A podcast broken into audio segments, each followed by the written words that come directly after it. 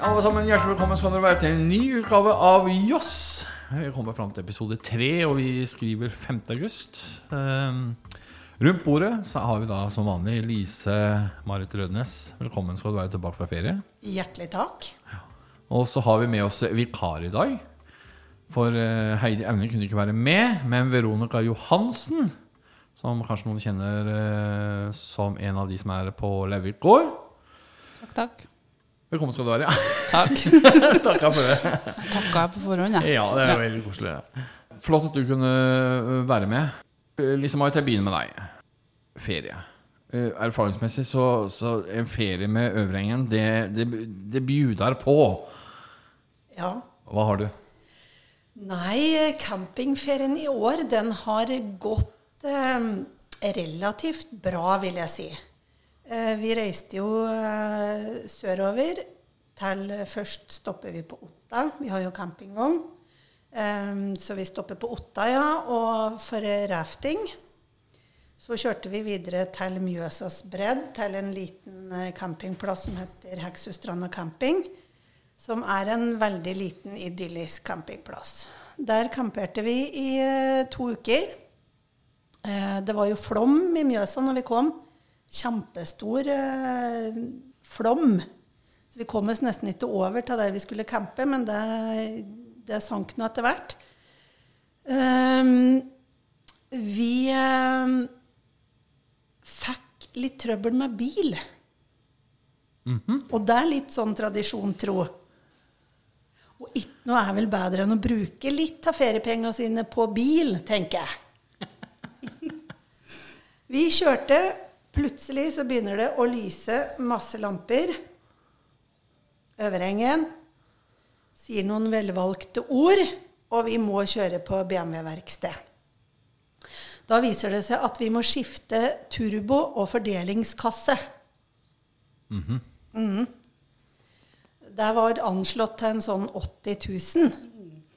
Ja, men jeg tenker det er det verdt, da. Ja. Ny fordelingskasse. Herregud. Ja, og turbo.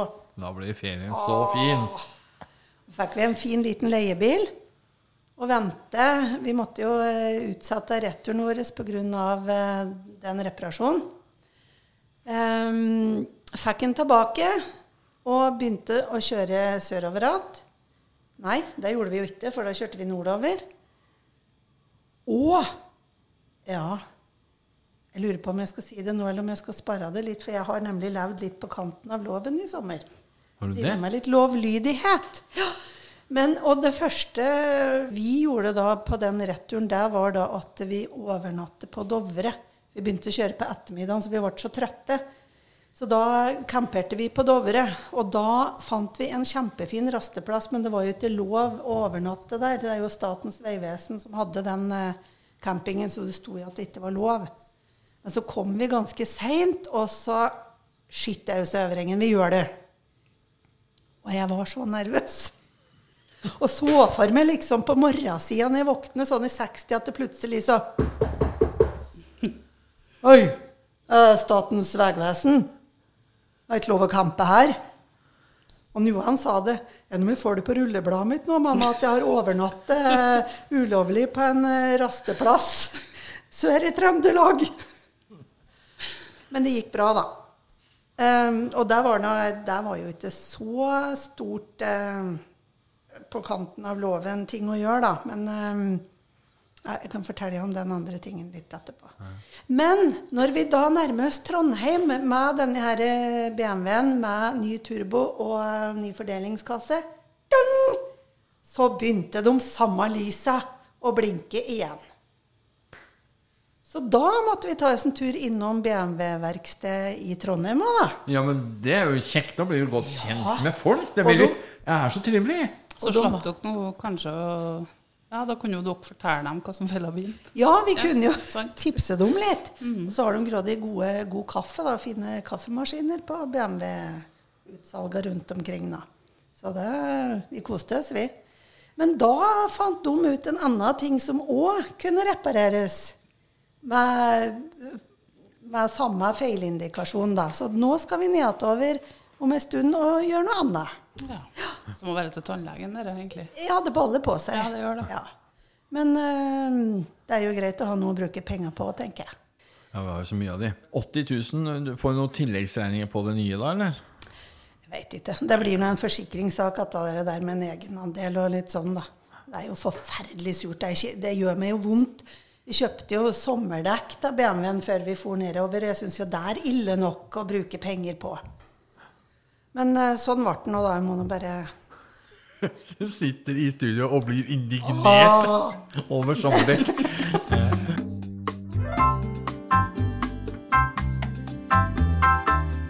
Men du snakket om at det ligger på Dovre. Ja. Jeg stoppa på Dovre. Jeg, har vært i Tønsberg i, i sommerferien. Og så stoppa der sånn. Og jeg tror jeg var stansa på Dovre kanskje fem minutter. Eh, Attmed veikant der. Og det var sånn liten rasteplass. For jeg hadde med meg bikkje, og det var godt og varmt. Så jeg måtte ha fått ut og lufta dyret. ja. Og jeg måtte tisse. Så da kombinerte vi de to tinga der.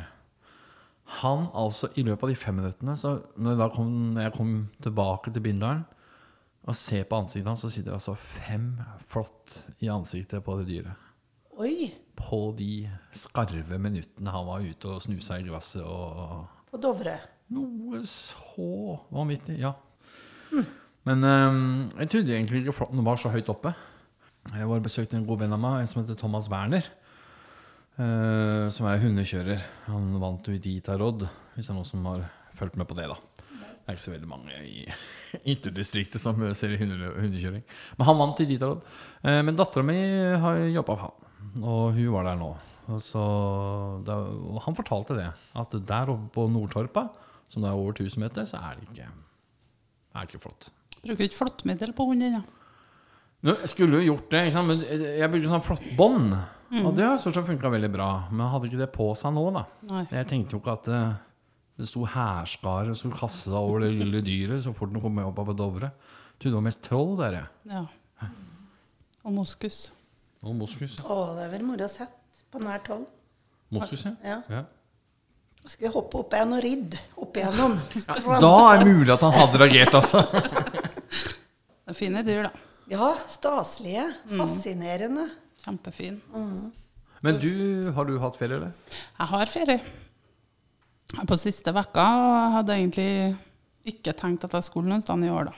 For, ja, på grunn av samfunnet som vi lever i, helt jeg på å si. Og at jeg har små fingerkløe unger som eh, til og med nekter å sprite fingrene sine når de har vært på butikken. Så vi skulle egentlig være hjemme, men så ble det eh, et dødsfall i familien til faren og guttene mine. Så da hiver jeg meg med til Værøy. Så vi har vært der da, noen dager.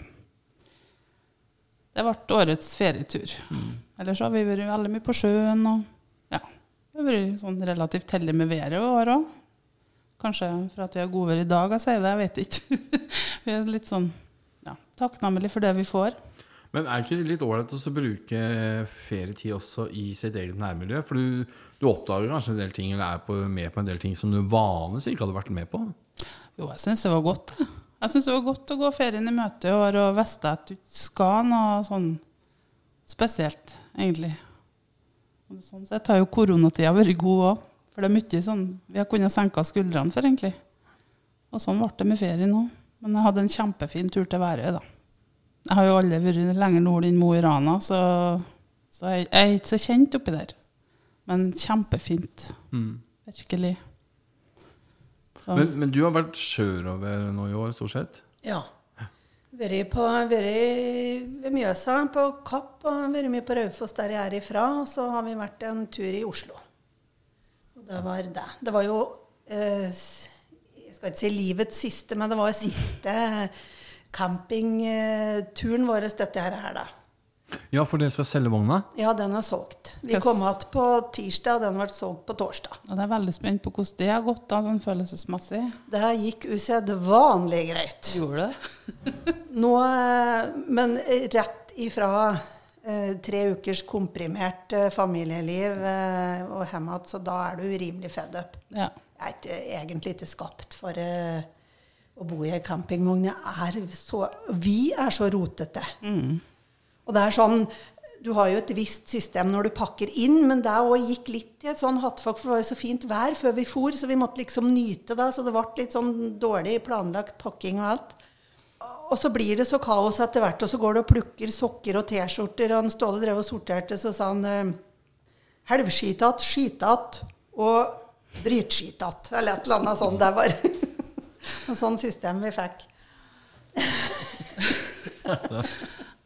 Men samtidig så er det ja, Det dukker opp et minne minne til meg i dag på Facebook om eh, For én ting er å bo på en campere på en liten campingplass på Kapp ved Mjøsas bredd, og noe annet er å være i Sverige, f.eks. på sånne her gigantiske campingplasser der du, du lever så tett i tett i tett og har folk rundt deg hele tida og hører stemmer og summing og Og så hvis jeg får lov, så skal jeg lese dette her minnet som, som kom opp i dag. Og jeg bare tenkte jeg er så glad for at jeg har hatt en norgesferie på lille, lille Heksestranda camping. Det var en fin avrunding av campinglivet. For her er campinglivet mitt for to år siden. Da var vi i Sverige. Jeg husker ikke hvor, men det var en stor campingplass. Sikkert på dag ni. Jeg har fått soleksem. Fikk det på fredag etter åtte timer på solseng i badepark. Tok selvfølgelig konsekvensen av det i går og svettet meg gjennom dagen iført langbukse og langermet genser. Merket i går kveld at jeg i tillegg skulle iført meg bøff, for jammen meg har jeg ikke også en hals som i går kveld begynte å klø enda mer. Jeg klaget ikke mye, synes jeg, men kanskje et og annet ord om at det var helvubehagelig å klø slik, og kanskje ved et par anledninger spørsmål om Øvrengen kunne beskue blemmene og kort si noe om hva han syntes. Hadde det blitt mindre? Hadde de blitt større? Ikke noe mer enn det. Han sier plutselig det uangripelige, der man blir svar skyldig, der man blir plassert tvert. Det er vel ikke så gæli. Det er mange som har det verre enn det. Det er da man dukker, noe kløende, ned i pocketboka, den første av Jonsrud, og strileser mens man tenker på et parerende svar, som man ikke kommer på. Spilte for øvrig årets runde med minigolf i går. 18 runder, intet mindre. Synes vi klarte oss bra sånn samarbeidsmessig sett. Helt til utregningen av antall slag. Den tok vi med oss hjem i vogna. Ståle hadde notert underveis, og regnet så ut. Han ble da vinneren. Jeg synes dette var noe rart, da jeg tross alt hadde tre poster jeg brukte kun ett slag på. Jeg regnet. Johan regnet. Ludvig regnet. Ståle regnet igjen, og til slutt regnet vi to ganger med kalkulator. Noe rufsete skrivestil av antall slag ble drøftet og diskutert, og stillingen endret seg faktisk. Årets minigolfmester er, en smule halvstolt, men òg halvbeskjedent, Lise-Marit Rødnes. En ting vi atter en gang går oss på i ferietid, er timing av inntak av mat. Ifra man kjenner at man er sulten, og til man får mat. Vi bestemte oss i dag for å kjøre et stykke hjemover. Etter noen timers kjøring kjente undertegnede en akutt sult. Dette er, dette er sikkert kjent, Veronica. Den er veldig akutt, og da har som regel mine sønners sult kommet enda lenger, for å si det sånn. Øverengen stoppet på en bensinstasjon da behovet for diesel også var til stede, og man kombinerer gjerne slike behov da man ikke stopper i tide og utide når man skal reise langt. Sultne som vi var, klarte vi liksom ikke å bestemme oss for hva vi skulle ha, og gikk mange runder rundt for å konkludere med at bensinstasjonsmaten er og blir bedrøvelig. Jeg kjøpte en deilig yoghurt med musli. Man er jo litt sunn tross alt. I tillegg til tynnbrød med potetmos, rekesalat, korv og løk. Litt upraktisk mat må man spise i bilen. Jeg kommanderte til de to i baksetet ordre om ikke å søle osv. Siden tynnbrød med potetmos, rekesalat, korv og løk blir noe kvalmende, gjør vi med på yoghurten. Jeg fikk etter hvert også nok av den, og skulle presse den ned i et lite hyllerom i bildøra. Uheldigvis spratt lokket av, og yoghurten formelig eksploderte ut og ned i hyllerommet. I det hyllerommet hvor lydbøker fra biblioteket lå, i lag med Ludvigs øretelefoner og lader. For å si det sånn, de i baksetet fikk et kvarters hvile fra masing om søling. Men dette er to år siden, da.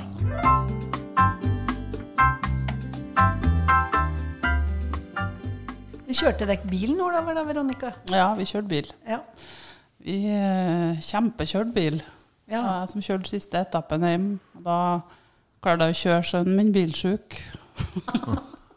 jeg, jeg, måtte jo bare innrømme det da på slutten, at, eh, eller da vi kom hjem, da. Faktisk på Foldereid begynte, begynte da. Måtte stoppe. Det var noen som hadde vondt i magen. Og vondt i magen forbinder jo ikke jeg med Jeg tenkte jo ikke på at det skulle være så rask avlevering, men det ble det inni bilen. da var det fint å legge pleddet over det og så suse videre hjem. For da levde jeg på kanten av loven, skal jeg love dere. De siste milene. For når du begynner å kjøre eh, kvart på kvart over elleve kvelden før, og så tar du ferja noen timer og tror du skal sove der, og det gjør du jo ikke. da.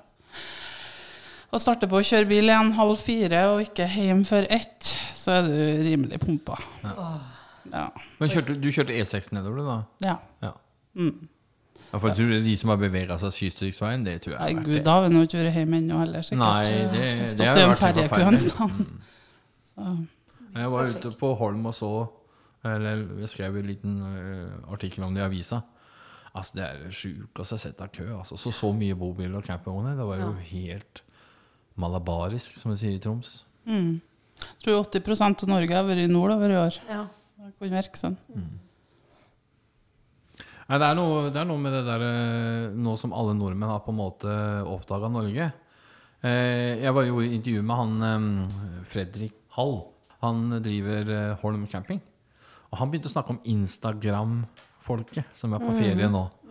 For han sa at alle skal på de der merkestedene som Torghatten, Prekestolen Det de- trappen som alle har sett, så mange har gått. Ja. Oppi, oppi Mosjøen, det er det? Ja, der er det noen trapper, og så er det, er det Vega. Vega. ja. Vega, ja. Men alle skal, de skal på de samme stedene, og så skal du ta bilder. Og så han sa det er så typisk, for de skal helst ikke gå så langt. De skal gå gjerne bare kvarters tid og komme dit. Ti minutter og kvarter, så skal de være på målet. Og så skal det være veldig bildeskjønt. Og så ta bilde og så gå ned igjen. Mens utlendingene og de erfarne reisende, de reiser dit hvor ikke det er folk. De skal ha fred og ro. Og de går i andre steder i fjellet og treffer nesten ikke folk og syns det er helt fantastisk å være på ferie. Mens vi da, som kanskje ikke er så veldig ofte ute vist Jeg var jo på Torghatten nå i, i sommer. Hadde jo besøk sørafra, så vi var og gikk tur. Og da insisterte jeg på at vi skulle ta en av de første fergene fra, fra Holm til Vennesund. Og det fikk jeg medhold til slutt, da. Og det var jeg glad for i ettertid. For når vi da kom fram og gikk oppover, så var det, det var noen som gikk opp. Når vi skulle ned en time seinere igjen Vet du, Vi møtte en kø så lang av folk som skulle opp, altså. Da skjønte jeg det at eh, jo, Instagram-turisme som han snakka om, den er faktisk ganske riktig, altså. Øverengen jeg hadde jo en plan om også å gå morgensturer langs Mjøsa. Men vi sov altfor lenge, vet du, så da ble det jo for seint å gå morgenstur. Kan jo ikke gå morgenstur sånn klokka elleve. Nei. Nei, det går jo ikke. Nei. Da blir det formiddagstur. Ja, det gjør det, vet du, og det hadde vi liksom ikke planlagt. da. Det er så bra. Det høres jo veldig romantisk ut, da. Altså gå morgenstur på Ja. langs Mjøsas bredd. Ja. Og kunne tenke deg de fine bildene vi kunne tatt da. da. Skiblander i bakgrunnen, og som damper over på sin første morgentur. Ja. Morgenbad etter en fantastisk morgentur. Nei da, det ble nå ikke sånn, da. Det ville seg ikke. Nei. Jeg har jo vært litt sånn Instagram-turist i år, jeg òg, da. Da jeg var på Værøy. Så har jeg jo Det er jo kjent den der eh, Håheia, som du ser rett ned. Pundsand heter det. Og jeg har jo egentlig vært glad i å gått på fjelltur. Det har vært lite fjellturer det året her. Jeg ødela et kne i fjor med litt for store ambisjoner i Olsø-cupen. Så jeg har vært litt redd og gått. Men eh, tenkte herregud, skal jeg til Lofoten, så må jeg jo komme meg opp på en topp. Og begynte å gå første kvelden. og kom til toppen sikkert fem minutter etter sola har gått ned, så jeg fikk jo ikke med meg det. kalkulert inn litt for dårlig tid. Og da snek jeg meg opp på fjellryggen og begynte å gå tilbake. og jeg var helt sikker på at det var jo ikke på den toppen du så ned Pund sand. Og nei, nei, tenkte jeg, får nå lade opp til en ny tur igjen. Kanskje ikke i morgen, men neste dag. Og kommer ned igjen neste dag og begynner å orientere meg, så er det jo faktisk eh, Jo da, det er på den toppen har vært. Du har sett Pundsand, men du må faktisk bare rundt et bøgg som jeg ikke har gitt meg tida til å gå rundt.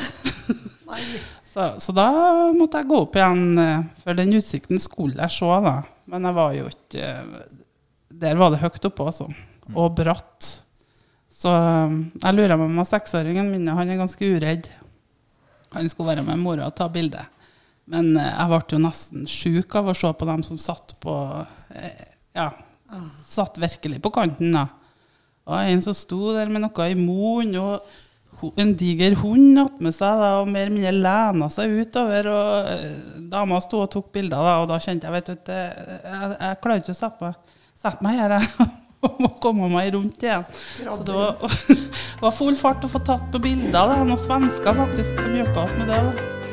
Resten av turfølget ville ikke være med rundt. Litt mer høydeskrekk enn meg.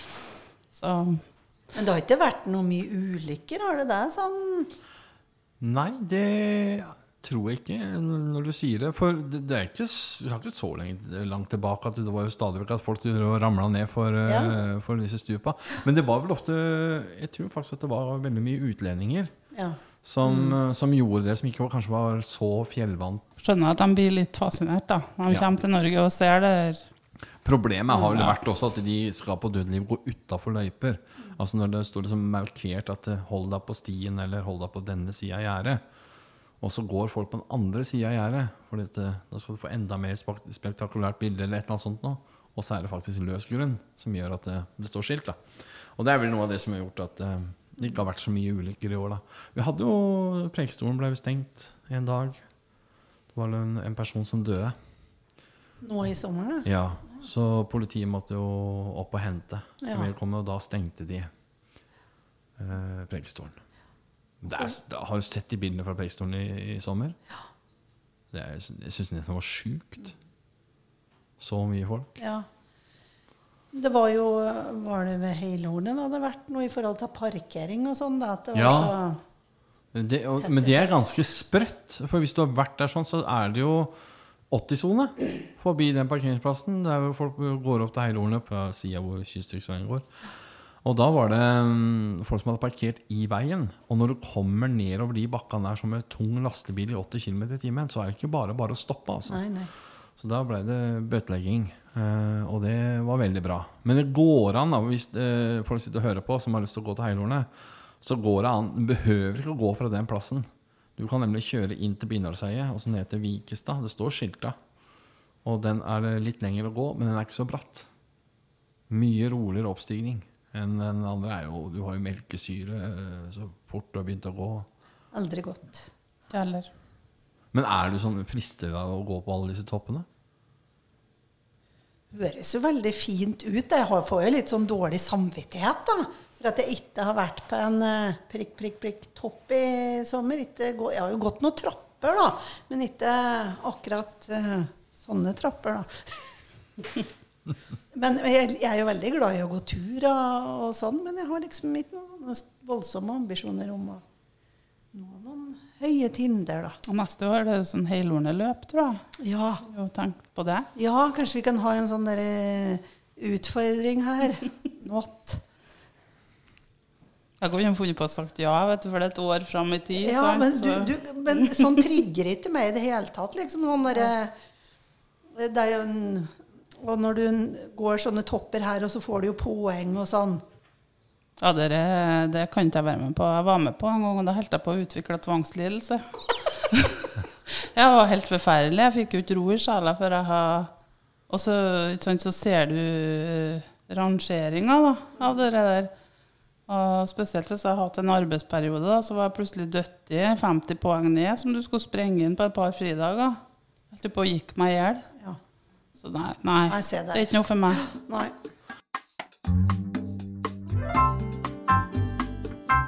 Jeg tror liksom ikke at jeg klarer det. Jeg har ikke trua på at jeg har kondis nok til å klare det. Jeg, Så vidt enig for min del. da. Jeg, jeg må si, jeg var jo på, jeg var på Dønna her uh, i, i mai. Og da, der var en topp. Den likte jeg veldig godt. For der kunne vi kjøre helt opp. Og det var den utsikta. Da fikk jeg liksom, følte jeg liksom det var ordentlig pose og sekk. Ja. Jeg fikk en kjempefin utsikt og flott Instagram-bilde og alt det der sånn. Og så kunne jeg kjøre opp. Det var helt nydelig. Den er det fint, da. Der har vært bare i praksis når jeg gikk eh, Jeg gikk jo på Nesna på førskolelærerutdanninga. Og da Første praksisperioden min hadde jeg på Dønna. Og da For jeg var jo så Det var jo aldeles ikke førsteønsket mitt å komme inn eh, Eller å begynne på Nesna, Høgskolen i Nesna, men jeg hadde noe Det var litt sånn lavere snitt du trengte for å komme inn der, da. Så, så, og jeg hadde aldri vært lenger nord enn Trondheim, så det var jo eh, kjempelangt dit. Så husker jeg sa at det eneste som mangler nå, var at jeg havner i praksis på ei øy ute i havgapet. Lise Rødnes, Dønna. Men hadde det så fint og traff så mye trivelige folk. Kjempefin plass. Ja, jeg likte meg veldig godt der. Både på denne og på Herøy. Jeg synes det var kjempe, Kjempefin opplevelse. Ja. Og som du sier, veldig trivelige folk som, som er der også. Så har jeg veldig lyst til at til Herøy, da, der han driver denne her blomsterbutikken Ja, etc. Ja. Mm Ja, Mhm. Jeg var og besøkte han. ja, der har du vært, vet du. han der, der må du ta deg en tur. Ja, altså. det tror jeg er en opplevelse. Jeg snakka akkurat med en annen kar som fortalte meg på, på Facebook at han skulle til Herøy. Ja. Da sa jeg det at eh, da må du ta med deg kona di dit. Da blir hun glad, og du blakk. Det, var, det, er, men det er en opplevelse. Ja. rett og slett en opplevelse. Og jeg har veldig sans for disse folka som skaper noe unikt, noe, noe som ikke er andre steder, og som tar den på en måte helt ut, altså. Når jeg var i Tønsberg nå, så var vi og besøkte en del bondegårder som har sånn sommerkafeer. Sitter ute med sånn spisebord, og så får du kjøpt eh, hjemmebakst og kaffe og sånt på gårdene. Og som gjør litt sånn ut av det. Jeg syns det er så fantastisk. De bøndene går rundt og snakker med, med folka som er på gården. Det det er en fin opplevelse. Mer skal det ikke til altså, for at du liksom har fått Ja, det her var koselig. Så jeg, jeg har liksom lekt litt med tanken, da, sånn halvhøyt, og sagt at det, vi egentlig, For vi har jo låve på Bindalseiet. Ja. Så jeg lurer på om vi skal ha sånn sommerkafé, da. At vi åpner låvedårene. For da, hvis det regner, så kan vi bare dekke bordene innover på gulvet. Og så hvis det er pent der, så setter vi det ut i hagen. Bare sånn for å gjøre noe. jeg, Skape noe unikt, da. Ja. gøy. Det er jo Nubdarseng Nubdalseng gård har jo sånn her søndagskafé. Mm. Og der er det jo så fint. Ja. Og gode kaker. Å, kjempegode kaker. Mm. Gjettestuen har vi jo her, da. Ja. Det er jo en kjempefin ja. plass. Virkelig. Jeg, jeg beundrer dem som får til, får til så mye. Tøft. Ja, kjempebra. Jeg tror det er veldig givende for de som driver det òg. For folk kommer innom og er positive og glade, og, og man får ofte en god opplevelse. Mm. Men åssen går det med mangoene dine?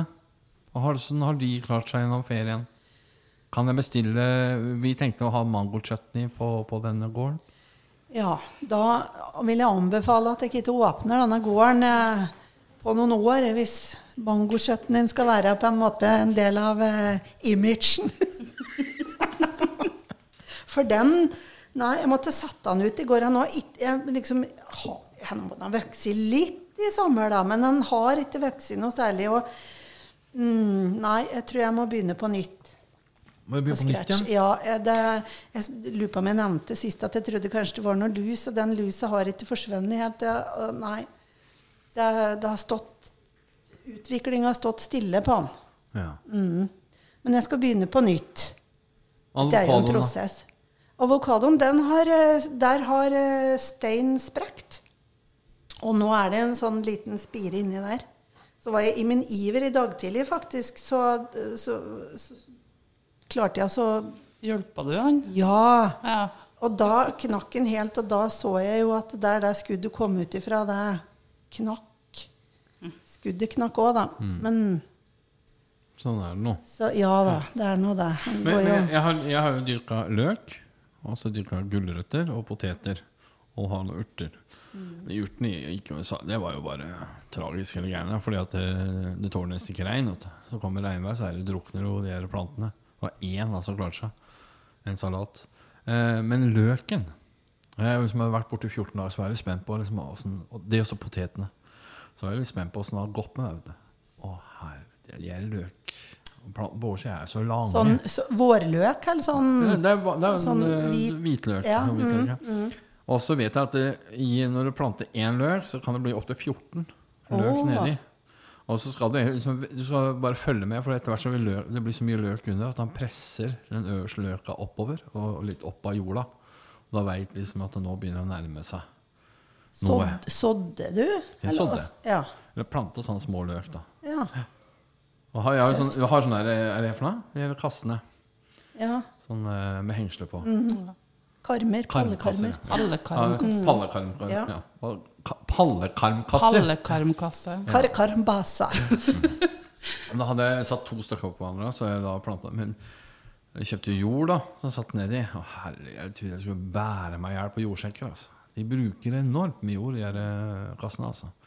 Men jeg tror resultatet skal bli bra. Eh, gulrøttene er jeg litt spent på. Jeg tror jeg, for når du sår Det er jo bare frø. ikke sant? Når du sår de, så, så kommer de for tett. Du må tynne ut, ja. Så du må tynne ut. ikke sant? Det er spørsmålet mitt om jeg tynner tidsnok.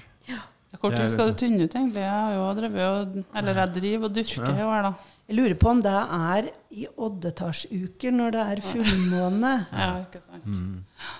Det er best, da. Ja. Men det er nå et sånn råtips. Ja. Og så må du vente til det blir høyvann. Ja. Ja. Eh, nei, altså eh, Når det blir eh, skudda blir sånn, sånn 5-6 cm da, Du ser det veldig ofte hvem som er små av dem, og hvem som egentlig begynner å få litt eh, fart. da De som begynner å få litt fart, skal du ta vare på. Så bare fjern vekk de bitte små, for de stæler av jorda. Ja, For jeg er liksom så gulrot, da. Og der skal du tynne ut. Men jeg har jo ikke peiling på når jeg skal begynne å tynne ut. Jeg har drevet opp en og lukikka, da, og så prøvde jeg å sette den ned igjen, men det, han likte ikke det. Så sære, altså gulrøtten. Ja. Men de potetene mine Har du tatt dem opp, da? Nei, potetene jeg har ikke tort å røre på dem. De er svære. Ja, det er mine. Dum som jeg var, så spurte jeg en gartner Skal jeg liksom Skal jeg kutte av litt. Ja, de blir så store, liksom. Ja. Nei. Så næringa til den poteten kommer igjennom. Jo større den er oppe, jo bedre er det for Ja, poteten det. som er nede. Det må det la være. Men det er For jeg har jo en, en sånn kasse, da, men jeg tror jeg har liksom sådd altfor mye nedi. For jeg har sukkererter, og jeg har poteter, og jeg har eh, ruccola, og jeg har koriander, og jeg har chili, og jeg har vårløk. I samme kassen. In the same cass. okay. Yes. Og det har vært kanskje litt mye. Ja. Ja, for det er noe som ikke Og tomatplanter. En haug med tomatplanter. Og den er ikke stor, denne kassa. Så det er nok lurt å fordele det. Du har mange kasser, har du ikke, Veronica? Jo da, det ble noen kasser. Eh, Men tomatene har jeg på Altan, da. Men eh, altså, jeg har hatt en uhorvelig bratt læringskurve. For jeg har jo ikke engang eh, visst hvordan jeg skulle ta tyvene, ikke sant.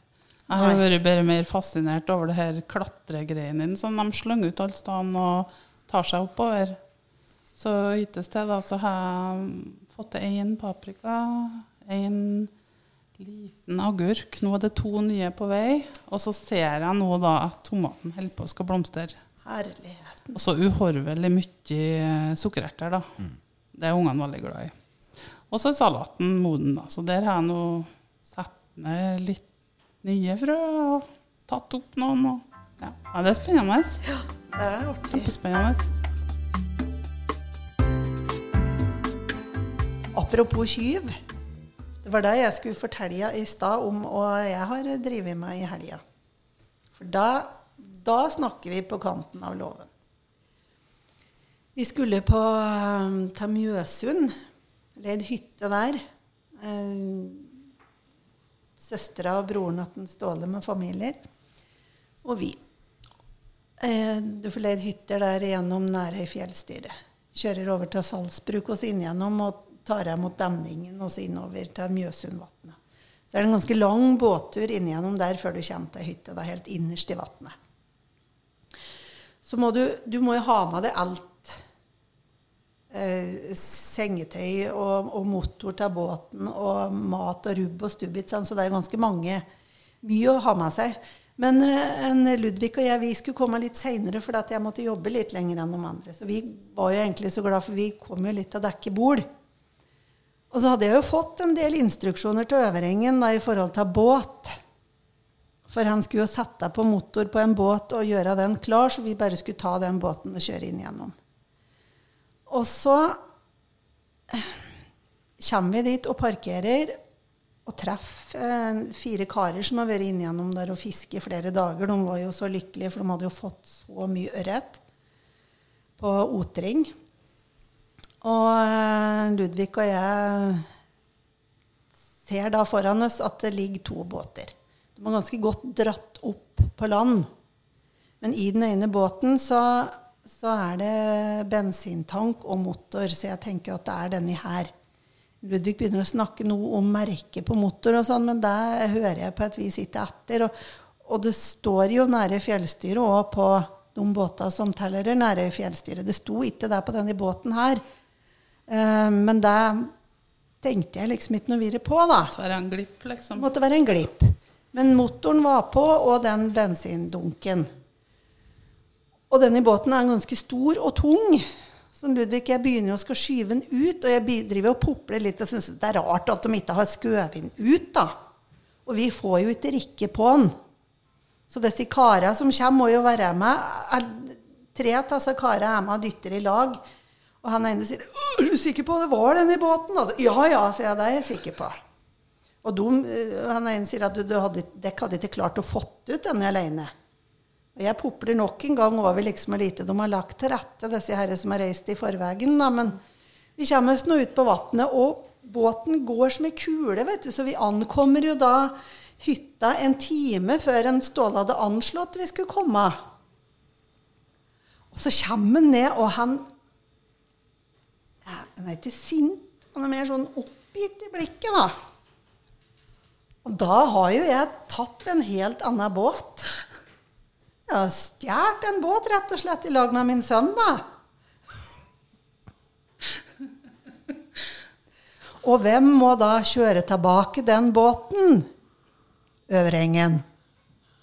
Og hvem returnerer da i den lille båten som lå litt på sida, som var liksom eh, dratt ut og klargjort, og som bruker mye lengre tid?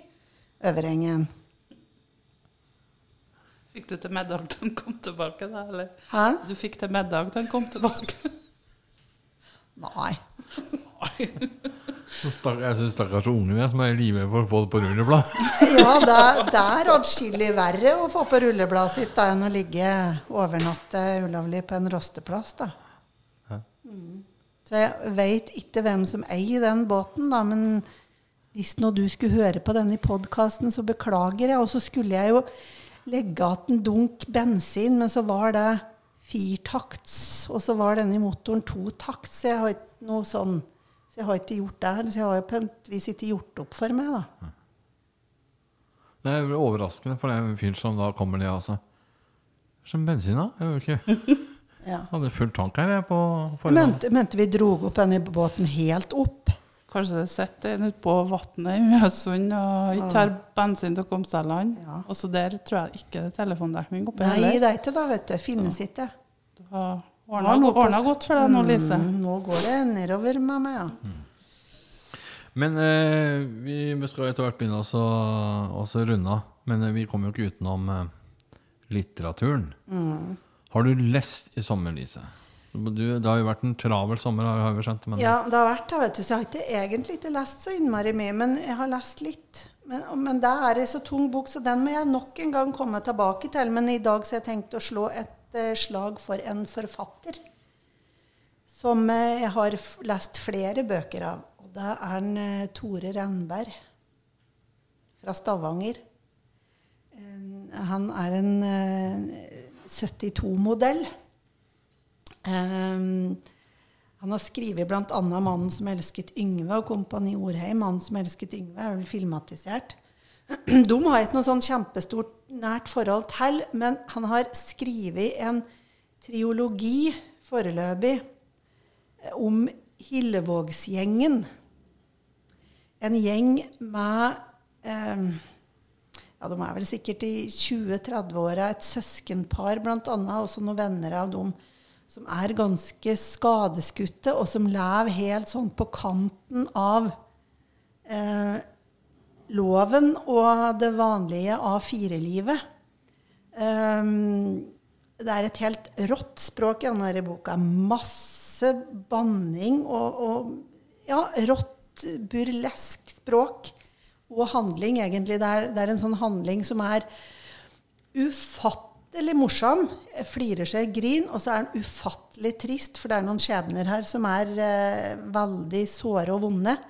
Og så er det en spenning eh, oppi det hele òg. Det, det, er litt sånn her i krim. Og disse bøkene heter, Den første heter 'Vi ses i morgen'.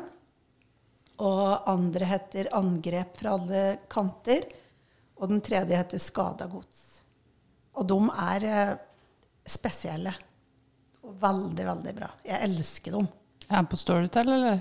Aner ikke. Nei. Han, han leser veldig mye bøkene sine sjøl, han Tore Renberg. En eh, multitalent. Han eh, synger og spiller òg. Og skriver flotte bøker. Og så har han skrevet ei til som er helt annerledes. Som heter eh, 'Du er så lys'. Og den har han skrevet på nynorsk. Og det er en sånn bok som jeg har prakket på så mange. Og den handler om eh, psykisk helse.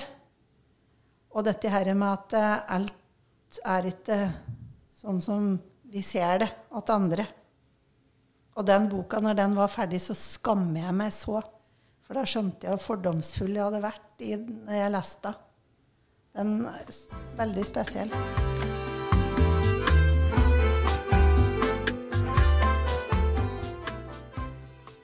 Eh, jeg tror vi skal si takk for i dag. Men du spurte jo ikke meg da om lesinga mi. Nei, Jeg er litt skuffa. der.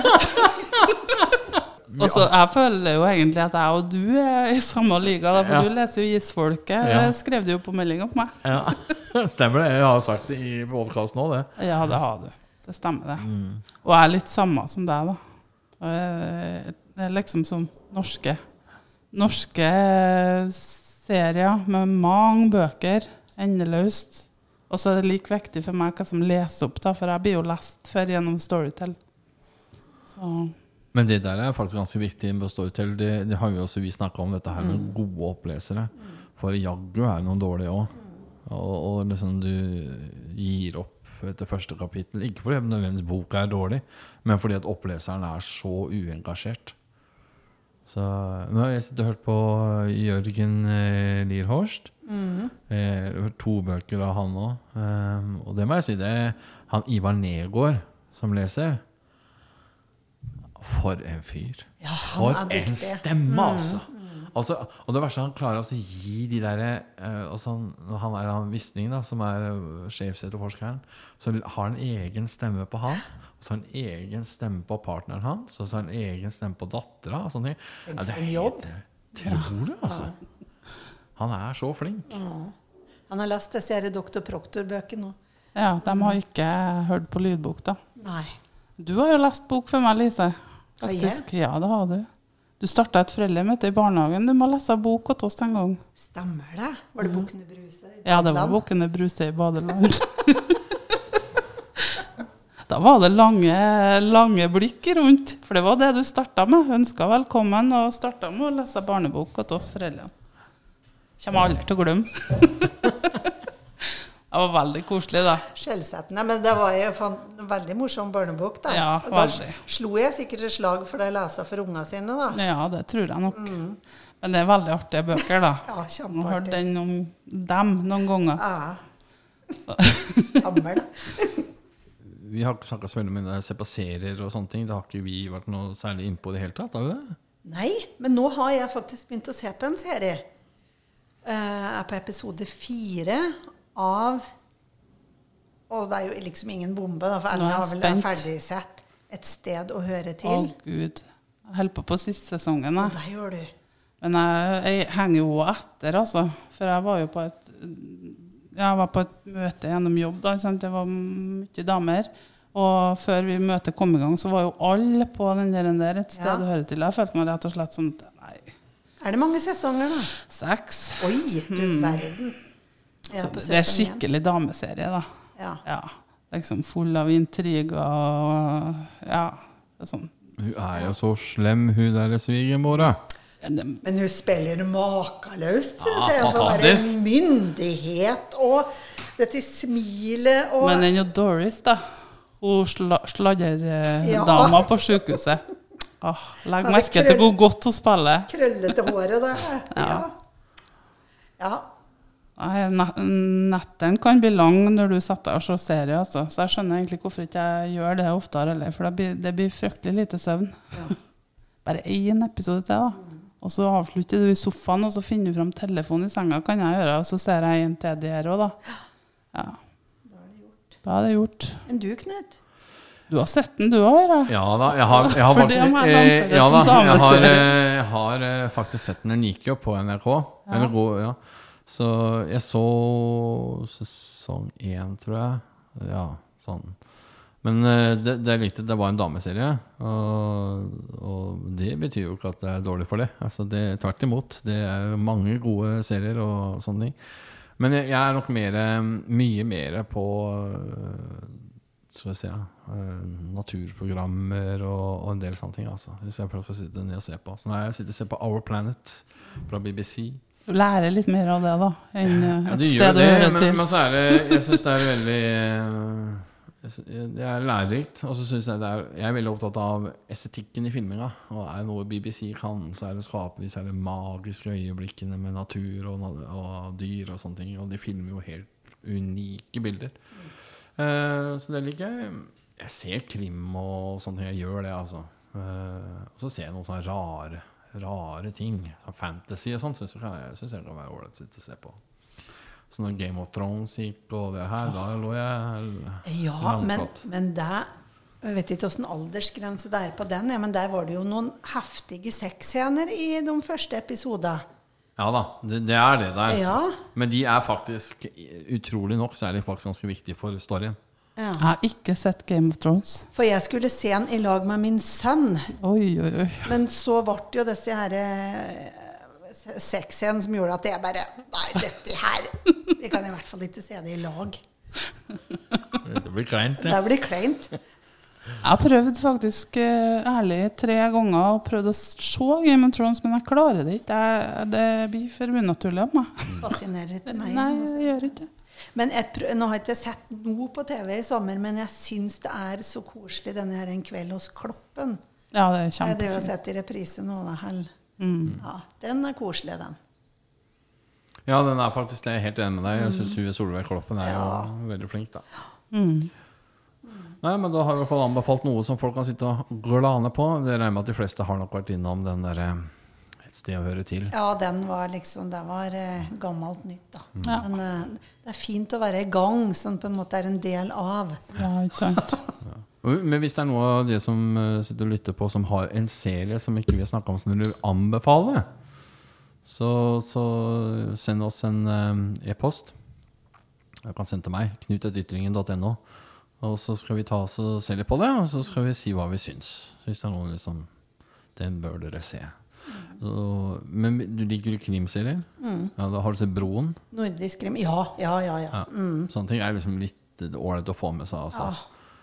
Og det er, eh, Og det er mye bra nordisk krim, ja. ja, jeg er helt enig med deg. Men, men uh, du snakka om han uh, Jørn Lierhorst. Ja, Og den er jo òg filmatisert. ja, den er på Sven Viaplay. Nordin. Ja, riktig. Og den er på Viaplay. Den er på Det er egentlig to bøker som er slått sammen til én film. det. Ja. Jeg synes den er bra. Det som jeg liker med Jørn da, det er for det første er han politimann sjøl. Så det politifaglige på en måte er litt riktig. ja. Og så har han eh, Jeg er litt trøtt av krim hvor uh, detektiven har masse issues. Enten er han uh, en og en serie han drev og banka opp kona si, en annen var destruktivt, Jo, veldig ja. destruktivt. Ikke sant? Eh, Drikker eller gambler eller, eller gjør sånne ting. da de fleste politifolka er jo skikkelig ordentlige folk som gjør en ærlig dagsjobb, som ikke har massevis av issue.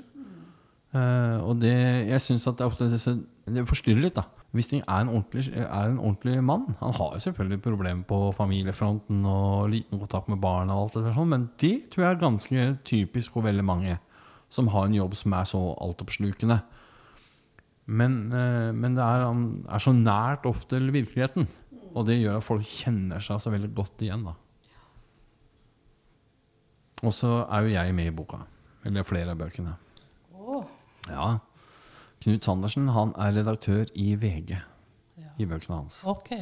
Er det en Knut Sandersen som er der? Yes.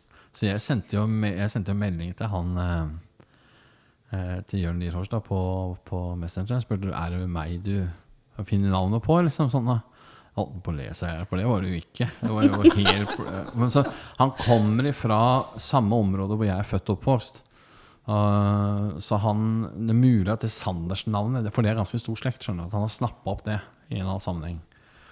Uh, jeg, nå sitter jeg bare og spekulerer. Altså. Jeg ville tro at det er noe sånt som har Så har han bare putta Knut foran. Også. Derfor så kunne jo du ha krevd litt, tenker jeg. Uh, Ja, eh, det hadde vært veldig gøy, for han har jo skrevet, han har jo skrevet for noen millioner. Så det, Ja.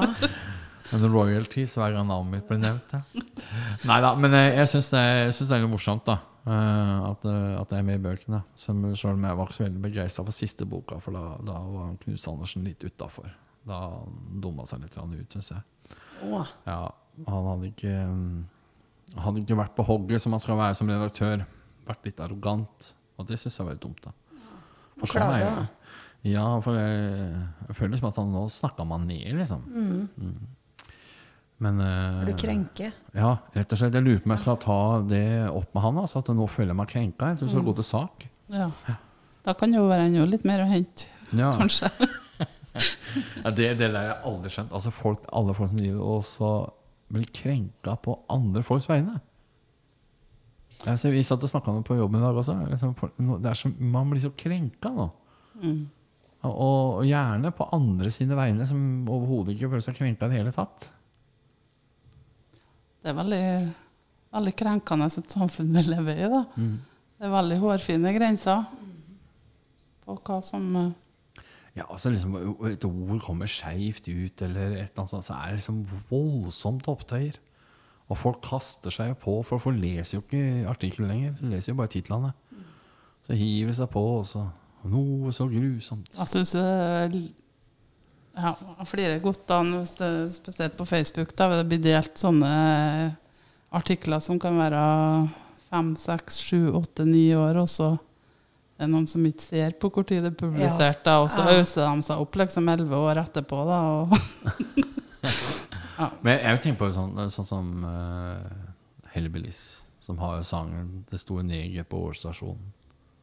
Ja. Som er en veldig fin sang. Og som forteller veldig altså Det forteller jo hvordan det var på den tida. Uh, for det første sa det jo neger på den tida. Og det andre var at det var jo ikke Det var jo sjelden man så det her i landet. Sant? Og det er det sangen handler om. Men det måtte altså de slutte. De måtte ta av repertoaret. De, syng, de erstatter ikke ordet med noe annet. Nei. Hva skulle det vært, da? Jeg så en mørkhude på stasjonen. Jeg måtte høre noe sånt, da. Ja. Ja. Nei, men de gjør ikke det. Altså. De er bare trukket av, eh, av eh, De spiller med på spillelisten sin. Da. Jeg syns, sånt er litt trist, da. Men, eh, men samtidig så er jo et ord som vi ikke bruker lenger. Og det er greit. Men det ble brukt da. Det ble brukt da. Han, det er jo litt samme med Pippi òg, ikke Ja, det ja, var pappaen hennes, ja, som har vært ja. Hottentotter. Negerkonge. Ja, altså Hottentotter og sånne ting. Torbjørn Egner hadde jo mange. Hadde jo flere, han. Så det har jo vært en sånn oppvask. Men eh, eh, noen ganger så, så blir det liksom skal jeg si? Ja? Jeg, jeg forstår hvis de folka det gjelder, reagerer. Da er det greit. Men, men det er det jo mange som har gjort i forhold til ordet neger, da. Ja, og, det, og det, altså derfor sier jeg det, det er et ord som ikke er i bruk lenger, og det er helt greit. For det, er, det, det krenker de, eller sånn, de, de det gjelder. Yes. Nei, men da tror jeg vi runder av for i dag. Eh, For andre gang. For andre gang. Jeg tror det er tredje, faktisk. Og så ønsker dere alle sammen en eh, strålende uke framover, og så er vi snart tilbake igjen. Ta vare på deg selv, ta vare på hverandre. Vi høres igjen. Hei.